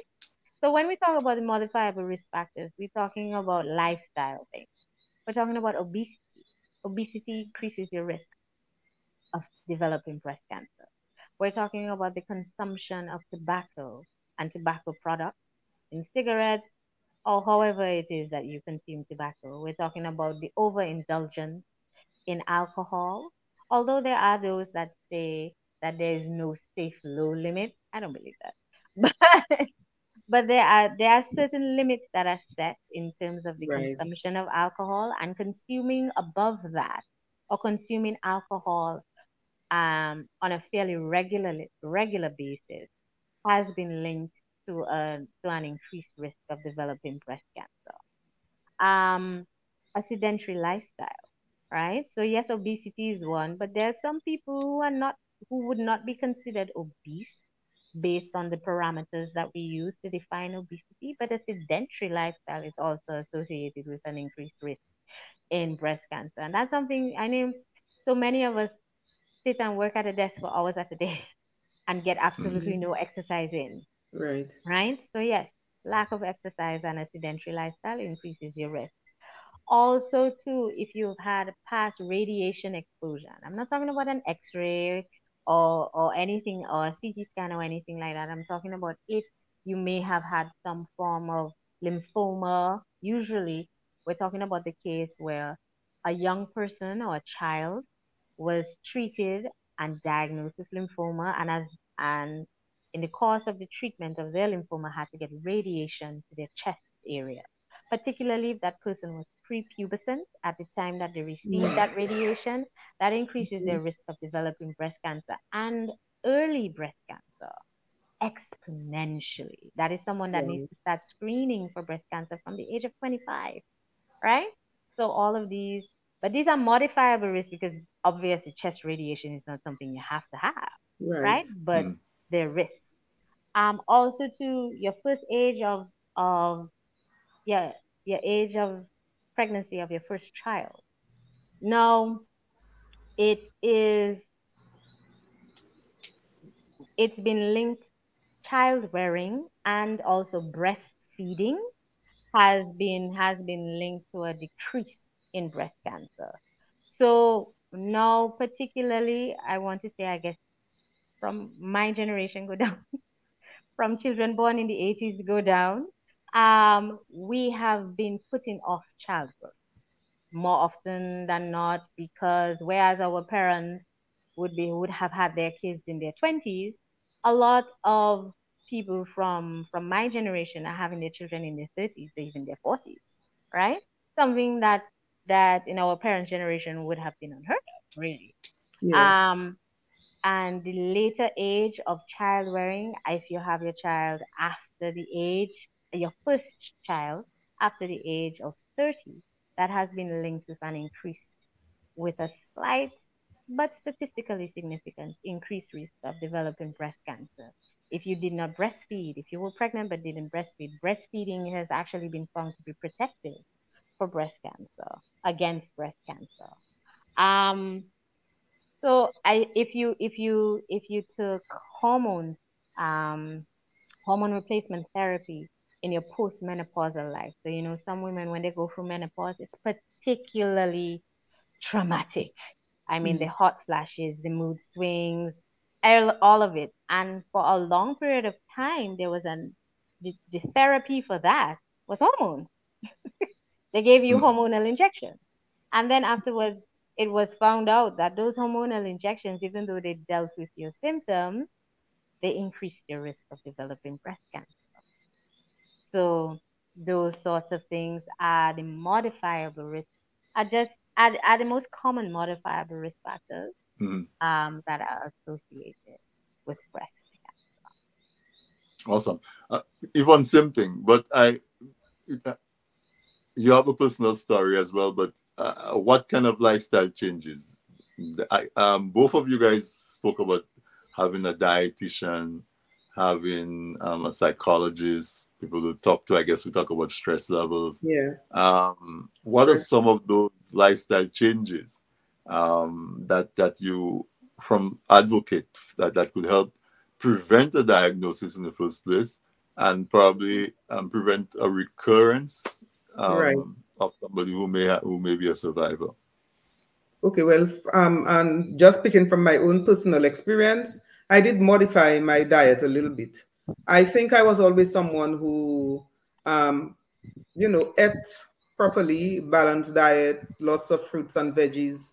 In between, I enjoyed a nice um, pork or any other steak and jerk this and that and all of that. So I had to modify. I eliminated meat completely. Um, I still like cheese from time to time, but I reduced a lot of my intake of, of dairy products. I did um, eliminated sugar for a while. You know, I start taking in a little bit more now, but I eliminated it for a while completely. And I think, um, and uh, of course, um, being physically active, I always was. I always was. I always try to keep fit and all of that. So that is important. And this is part of what we at the Dominica Cancer Society also share with clients who come to us about remaining physically active, about modifying their, their diet in terms of the things they ate and drank, about trying to eat as natural as possible and eliminating as much processed foods and those things as they possibly can from their diet. Um, trying to eat as organic and as natural as they possibly can. This is among what I did. This is among what we encourage um, people to do. Um, I, I, have observed, though, that sometimes in treatment, um, people are much more um, conscious and will more likely follow proper eating habits and so on. And I think once people think they are over treatment and they are in recovery, they may return to the normal style of eating and all of that. And uh, again, it would be it would have been really very nice to have something like the like the the cancer um, database that that Dr. Mate spoke about, so that we could we could follow. Because I too get very concerned about the individuals who have occurrences every now and then, and would like to know exactly what is causing it, why is it happening, uh, and and so on. So from so from the Cancer Society standpoint and from my personal standpoint, we do try to encourage, you know, proper lifestyle, proper eating habits, um, physical activity. activity, and so on. Yes, definitely physically yeah. active. All right. I think I think we need. You're going to say something, Doctor. Martha? Yes, I just I just want to chime in a little bit on the on Mhm, the sure. dietary on the dietary. Um, Mhm, you mhm. know, okay. It dep for me when I speak with a patient. Oftentimes, I'm my first my point of contact with that patient is when that patient is coming for active therapy. Right. So I think there are certain things that can be done before, certain things that can be done during, and certain things that can be done after, right? Now, while you are getting therapy, as I always advocate to the patient, the important thing is that you get in the nutrients that you need in order to be able to sustain yourself during therapy, right? Now is not the time to go on a green juice diet.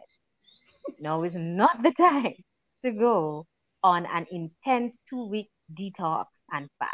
Yeah. That is not the time for that. Okay? Because what will happen is that you will be too weak and too hungry to tolerate the therapy, and the lack of you may think that you are taking in nutrients, but the lack of nutrients would put you at risk from developing really significant adverse effects that you that could have been avoided right? Mm. so during active therapy i advocate for them to try as much as possible to have a balanced diet. And we know what a balanced diet is. We know. We know when we're eating badly right? And we know what a balanced diet is. Your plate divide it in three half fresh fruits and vegetables or vegetables one one quarter your carb try to make it as unprocessed as possible. We live in the as Right. I think we live in the breadbaskets of, of, of, of the eastern caribbean. So getting fresh food should not be an issue right? Quarter of the quarter of the plate is your carbohydrates and your other quarter is your protein. If your Your protein is beans then your protein is beans. If your protein is meat then your protein is meat. There has been no evidence there has been no objective evidence that has been put forward that shows that a strictly vegan or vegetarian diet um, is statistically significantly protective from developing cancer, as a matter of fact, right? What has been shown is that a balanced diet is what is required. So if you are vegan already, If you are vegetarian already, then great. But while you're receiving therapy is not the time to make these drastic life changes, Okay. right? Because your body may not be able to deal with it. Those sort of transitions require complete rewiring. And now is not the time All right. to be doing that, right? Prior to that, if you're thinking about preventative measures and you want to make sound and solid lifestyle changes, then I always advocate for a gradual introduction into Right. change. You cannot go from eating meat with every meal to on on and then all of a sudden you you don't eat meat at all. You're gonna send To eating fish. You're gonna send your body into shock. right? And you're most likely not gonna keep up with that's where the dietitian comes in. The dietitian can give you a plan that eases Right. you into it and makes it something that if you think it's something that you want to continue, that you will most likely be able to. Do. Right? Okay. So it depends on the point of care that with that the patient is coming at and stuff and and it, it's important that it's been nutritive.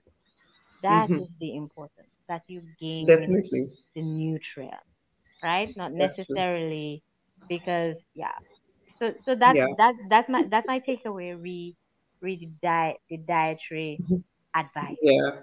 for the cancer patient. Yeah, I'm laughing, All right. um, Thank you Dr. Mata, because I probably I probably went too drastic because I recall in the first two years or so, I probably lost, I mean, a good man. amount of my body weight.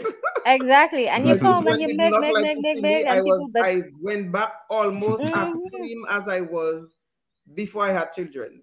imagine and that. I looked more sick than I do now. because probably it was too drastic, too much too soon. Right, yeah. right. mhm, But yeah. Gradual. Yes. yes. Everything in moderation, including moderation. Okay? Yeah, yeah, yeah. so so so Dr. Mate and, Yes. and Yvonne, um, we have to we have to bring it to a close. It's almost two hours. I, it Oh doesn't my seem like it goodness. because there's so much. Oh my goodness. I was um, wondering we what share. we be talking about for an hour, and look at us there for Yeah, two hours well, later. because there was so much great information, so A much great information. Yes. Um, I mean, I, I, I, if anything could come up to this, if we could get folks, I, I, we have some folks who are contributing are obviously healthcare um, personnel. Yes. If we could get some some folks together and we could start working on trying to identify uh, a cancer registry that we could um, transplant or, or export into Dominica and we can customize it for Dominica. That would be awesome if it came out of that.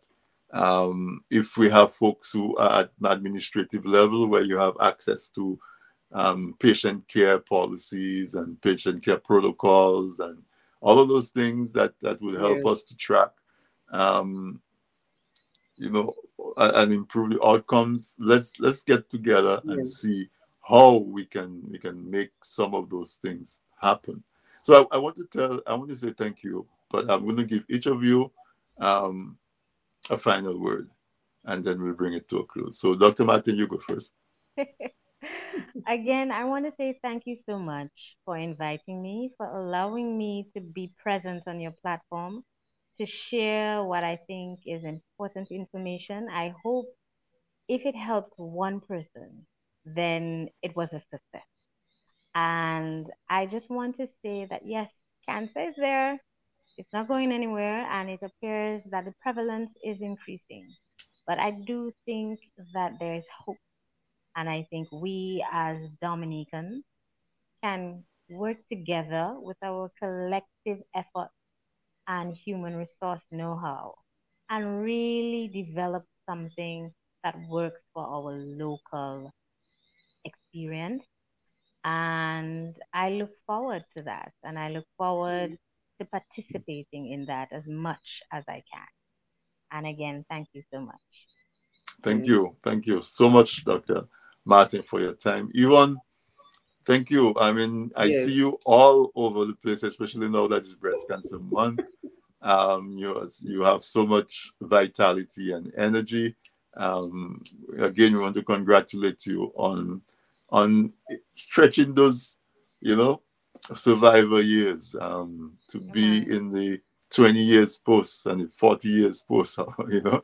Um, but no, no, um, seriously though, I, I really appreciate you um, taking the time to be with us um, and the audience as well are expressing um, a lot of gratitude for the information you shared. Your final words.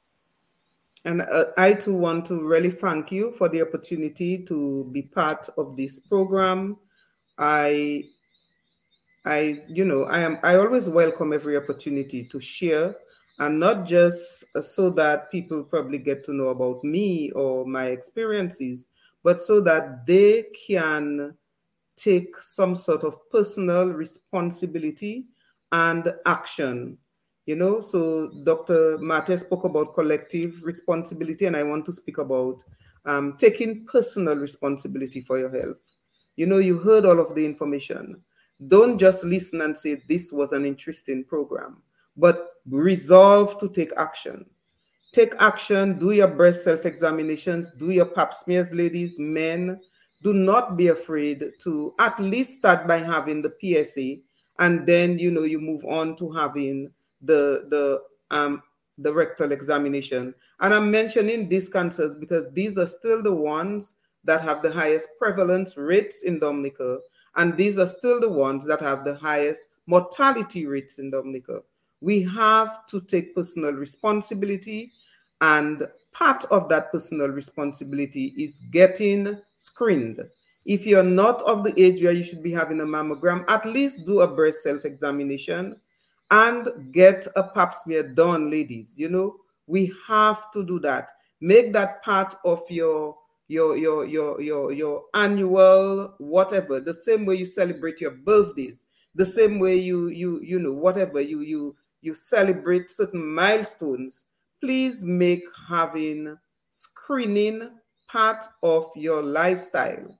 and do whatever it is you can to be in the category of those who will not be diagnosed because the diagnosis is still scary. And you heard our situation, particularly in Dominica, where there are gaps in care. And so you really want to avoid being in a situation where you're being diagnosed with cancer. So do whatever it is that, that it takes to keep you healthy. Thank you so very much again. And just want a special shout out to all members of the Dominica Cancer Society. Some of them will listen in, and some of those who will be listening probably after the program. Thank you again very much, and all the very best to you and the work that you are doing because this is very, very important. Thank you so much, Yvonne. And, yes. and I, I listened to your interview with Civic Vibes on Sunday, and one of the things that I heard you say was that you have volunteers who sit with um, patients who are going through care and yes. they sit and give them encouragement and advocate yes. for them and, and yes. so on. So I want to encourage folks. I want to say thank you to them, first of all. I want to encourage folks to contact this Cancer Society and see how you can volunteer your time to assist in that. Are you, like, you, can, you, you can come back and talk for a couple, you can talk a couple minutes if you want to to talk about that aspect of the function yes. of the cancer. Yes, definitely. And and um, Dr. Matea worked at oncology, so should be um, familiar with what we refer to as our hospital support team. A few more individuals have volunteered, but initially it used to be like this main person being there every week. Um, that patients are receiving um, chemotherapy. Chemotherapy is scary. Some patients are not familiar with it or what to expect. Some of them come there with preconceived notions based on what they were told by others. And so we have this team. Um, the team now includes some cancer survivors. The team includes a retired nurse, that you know that can sit with the patients and actually um, support them while they are receiving care on this particular day where they are go where they are receiving care. And uh, yes, like you said, I would really like to appeal to, you know, um, cancer patients, those who have recovered, those who are in recovery, to please volunteer their time to the Cancer Society. We also need individuals who have a little background in counseling. Sometimes um, patients need, it used to be available um, at the hospital, but probably not so much now. I think since COVID, people were reassigned. So we do have to do a little, a little bit of emotional, psychological support for patients. Um, we do have patients that go go through grief when um, you know some of our members do lose the battle and succumb to cancer-related illnesses, and sometimes it throws the entire group into mourning. So we need like people who will who can provide a little bit of grief counseling, and generally the Dominica Cancer Society can do with as many extra hands as we possibly can get. Um, sometimes we we we we we need assistance with things like developing um our to maintaining our social media presence um developing brochures and flyers and things like that. You know we we we need if you even can if you even tech savvy and can assist us with things like that we would welcome it. You know any little help that you think you can give even if you don't have the money but you have any kind of talent or skill that you think we can make use of please we would welcome your support and your assistance and again, thank you for the few extra minutes yeah. to speak about. Yes, certainly. And, and one other thing is that one other thing, Yvonne, is that um, I heard you mention that every year Dominica loses more than a hundred um, yes. patients to cancer, and you brought yes. it to reality where you were saying that that average is more than two people a week die yes. from cancer in Dominica. Yes. Um, in 2020, 2020 it was something like 100 and almost 140 something people. Wow. cancer related. Yes. Yes. Yeah. Um, I think in 2020 it was something like um, we had 140 44 people succumb to cancer wow. in Dominica wow. in 2020. We had 143 people succumb to cancer in Dominica in 2021. That's a lot. That's well, a lot. That's for me, it's a lot for a small country, a natural mm-hmm. country, mm-hmm. the nature isle. You meet 144 people succumb to cancer-related illnesses, and I think sometimes we're not even really aware of that. You know, so it's going up. It was 90 something, then 117. Now in the, we're in the 140s.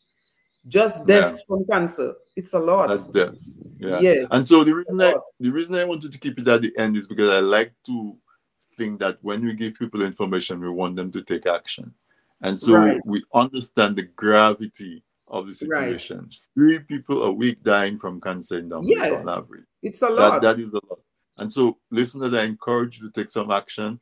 The email for the Dominica Cancer Society is domcancersociety.com, D O M Cancer Society at gmail.com. Yes. D O M Cancer Society at gmail.com email them. Um, we have a Facebook page, and we we, they, we we get to receive the messages on Facebook as well. On Facebook so you can well, like and follow the page, and yes, mm-hmm. yes, okay. and send us a message on the page, and we respond. Yes, yes, certainly. So, so the last thing I want to do is to you know express solidarity and I guess condolences to everybody who have lost um, someone to for breast cancer. Um, you, you know, it, I, am sure every time you hear that discussion, it, it, it brings that memory back to you. And so we wish you comfort and, and we wish you, um, you know, hopefully you have very good memories of that person that helped you through that. So our sincere condolences to, to those who have lost um, someone, someone dear to you, to to breast cancer or to cancer in general. Um, we express solidarity and support to those who are battling through it and, and, and encourage you to do what you need to do and um, to come out successful on the other side as a, as, as a survivor. Uh, as we, so the, the purpose of this month is to do that, is to bring it to awareness and to really express the solidarity, solidarity and to circle the wagon so for, for all of those who are being adversely affected by cancer and breast cancer in particular. So my my my guests tonight on this weekend interview were these two lovely ladies, Dr. Asha Martin and Miss Yvonne Alexander. They're so generous with their time. It's over two hours and they still look fresh, like we could go on for another two hours. But I want to say thank you so oh much. Um, I want to see a continuation of that. So let's see how we can really take up some of those ideas and some of those needs that were identified and see how we can contribute um, to that, listeners. And so I want to say um, thank you for staying tuned. Thank you for the active participation. If um, it's October, there's a whole bunch of people in my life who celebrate birthdays in October. So happy birthday to you if you're celebrating your birthday in the month of October. Um, it's almost sacrilege not to say happy birthday to somebody who's born in October. They really, they really take it seriously. So happy birthday to everybody, and take heed. You know, there was a mention yes. of of um, lifestyle modification. Watch what you eat, when you eat, how much you eat, what, you know, the quality of what you eat. Right. Um, take a walk. You know, if you're working I really in a sitting position, stand up every so often. Make some time in the morning or in the evenings to walk for half an hour, and and let's see how we can face up to cancer on the front line, and and and really um, make a dent in that alarming rate of, of occurrence of cancer morbidity. So thank you so much, ladies. I wish you all the best. Yvonne, I wish you a, a very successful month of Cancer Awareness Month. Dr. Asha, good luck with your career. I, I, I, look forward you. to the next time that you're on. Yes. Yes, yes, yes. Thank, Thank you. you. so much. and so nice seeing you, Asha. Same here, Miss Yvonne. Thank you. Yes. All right, then. Bye. Take care. Okay. Thank okay. you so much for having me. Thank you. God bless. All right, yes. so listeners, there you have it. Another great episode of this week in interview. Um, I bet you did not know that cancer was so prevalent. We know it is, we hear it, but when you hear on average three persons per week die, wow, and those that die, the prevalence, and sometimes you you you survive, but the impact of the the impact of the treatment is so rough on you and your family that it does have the adverse effects spreads even beyond those to just those who, who pass away. So good night. We'll be doing this again next week, Wednesday. Uh, I look forward to spending some more time with you next week. Have a great remainder of your week and enjoy your weekend. Good night, everyone.